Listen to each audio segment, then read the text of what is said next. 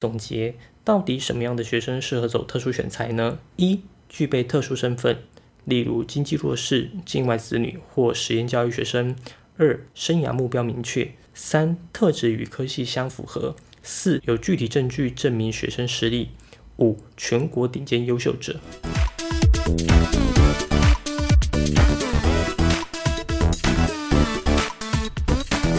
新课纲即将迎来第一次大学升学考试，从学生、家长、学校乃至于社会都在检视中。对于初代新课纲的考生，最关心的还是升学议题。今天会来聊聊高三生第一个升大学管道——特殊选才。这是一个用生活实例提供专业辅导知识的频道，希望能够帮助你解决生活难题。我是 Forty Seven。每周八分钟，云端辅导室陪你聊聊心理事。我在谈升大学管道时，一定会先了解到它的缘起，这样才能掌握到它的受众，也才能量身打造较好的升学辅导策略。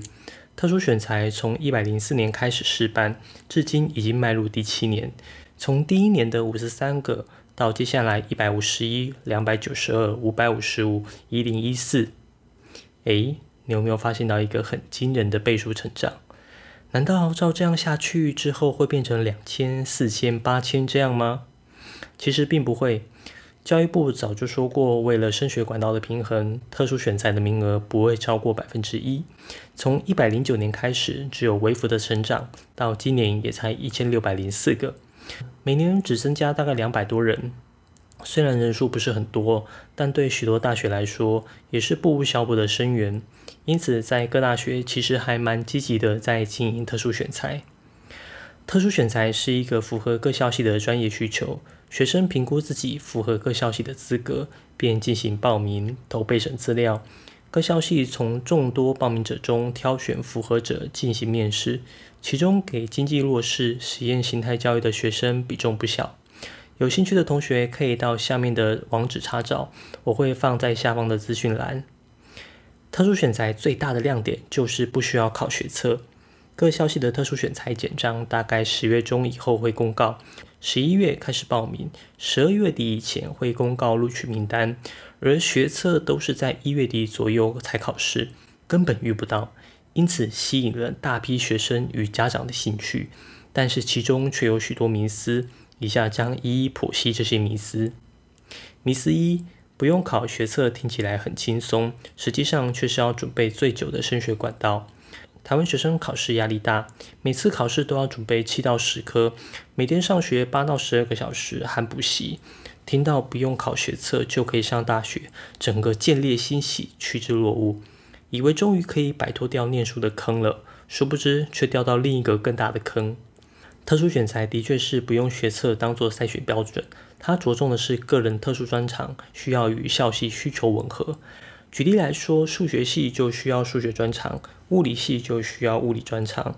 如果你今天专长是跳街舞，那你要去舞蹈系吗？如果你志不在此，那你的舞蹈专长可能就没有办法让你录取到法律系、电机系等热门科系。因此，就有人开始盘算，那我就培养相对应的专长就好啦。那我们就来看看，首先我要先选定科系类别，了解该科系需求的专长，接着花大把时间投入钻研。这里会遇到一个问题，就是专长无法锁定。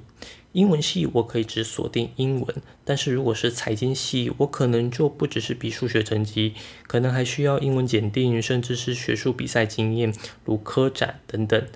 或者还需要官方认证的特定测验，其他还有科系都需要各项综合能力，如法律系、人类学系、心理学系等等，很难让你锁定特定领域发展个人专长。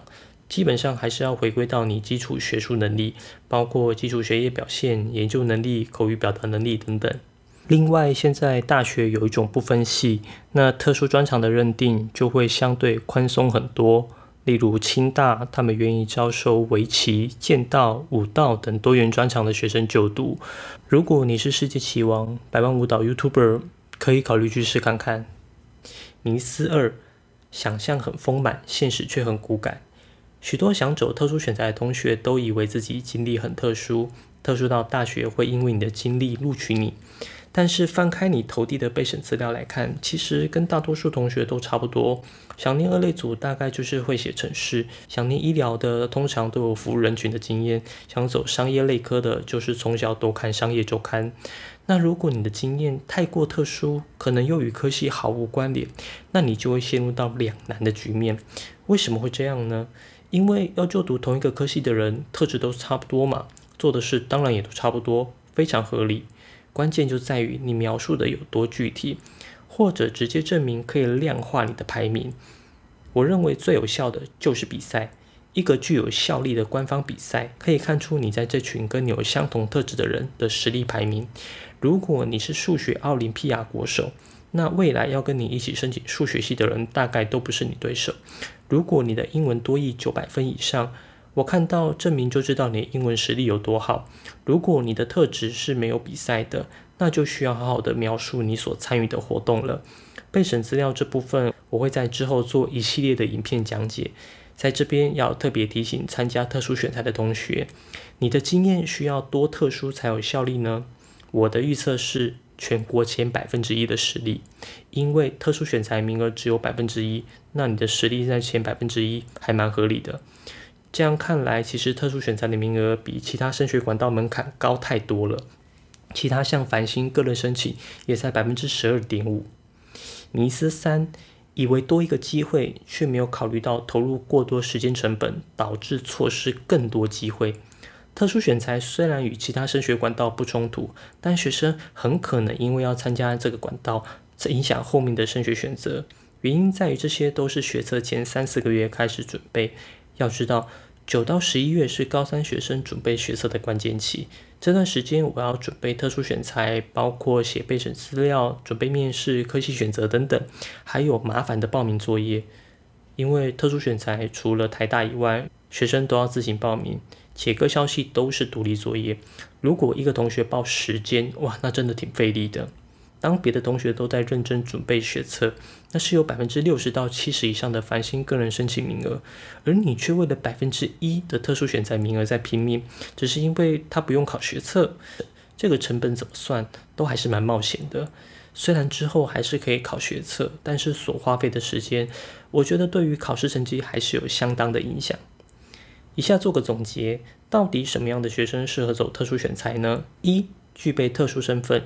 例如经济弱势、境外子女或实验教育学生；二、生涯目标明确；三、特质与科系相符合；四、有具体证据证明学生实力；五、全国顶尖优秀者。再来说说我个人对特殊选材的看法，我觉得特殊选材是一个相当进步的升学管道，它避开单一测验的考试影响。重点观察学生的学习经历与个人特质。其实，在欧美等教育进步的国家，也都是用这样的方式来选择学生，以在校成绩单来检核学生的学业认知表现，以各项检定比赛来评估学生在特定领域的能力，以活动经验来了解学生生命特质，以面试表现来观察学生临场反应，顺便解释各项资料的真实性。例如，资料中说自己英文很好。但是却没有证明，面试委员一问就知道你的英文实力了。我个人是还蛮欣赏这种选材方式的，因为特殊选材本来的目的是要挑选特定领域极为优秀的人，而在其他领域可以表现不好没关系，因为如果每个领域都表现很好，那就去参加学测考试就好啦。但是从一百零四年观察到现在，我觉得前三年还有保持这样的精神选材，但是在近几年学业的整体表现影响力逐渐提高。哎，我这边说的是学业的整体表现哦，尤其是越顶尖的大学越明显。但是这也不能怪他们，因为前百分之一的人都是同一批，他们又可以同时申请所有想申请的科系，那人员的重叠性就很高。对于大学单来说，其实很难判断，都比不出结果，就只能够参考整体成绩了。如果每个人的报名稍微限缩，也许可以稍微舒缓这些问题。另外还有一个蛮有趣的现象。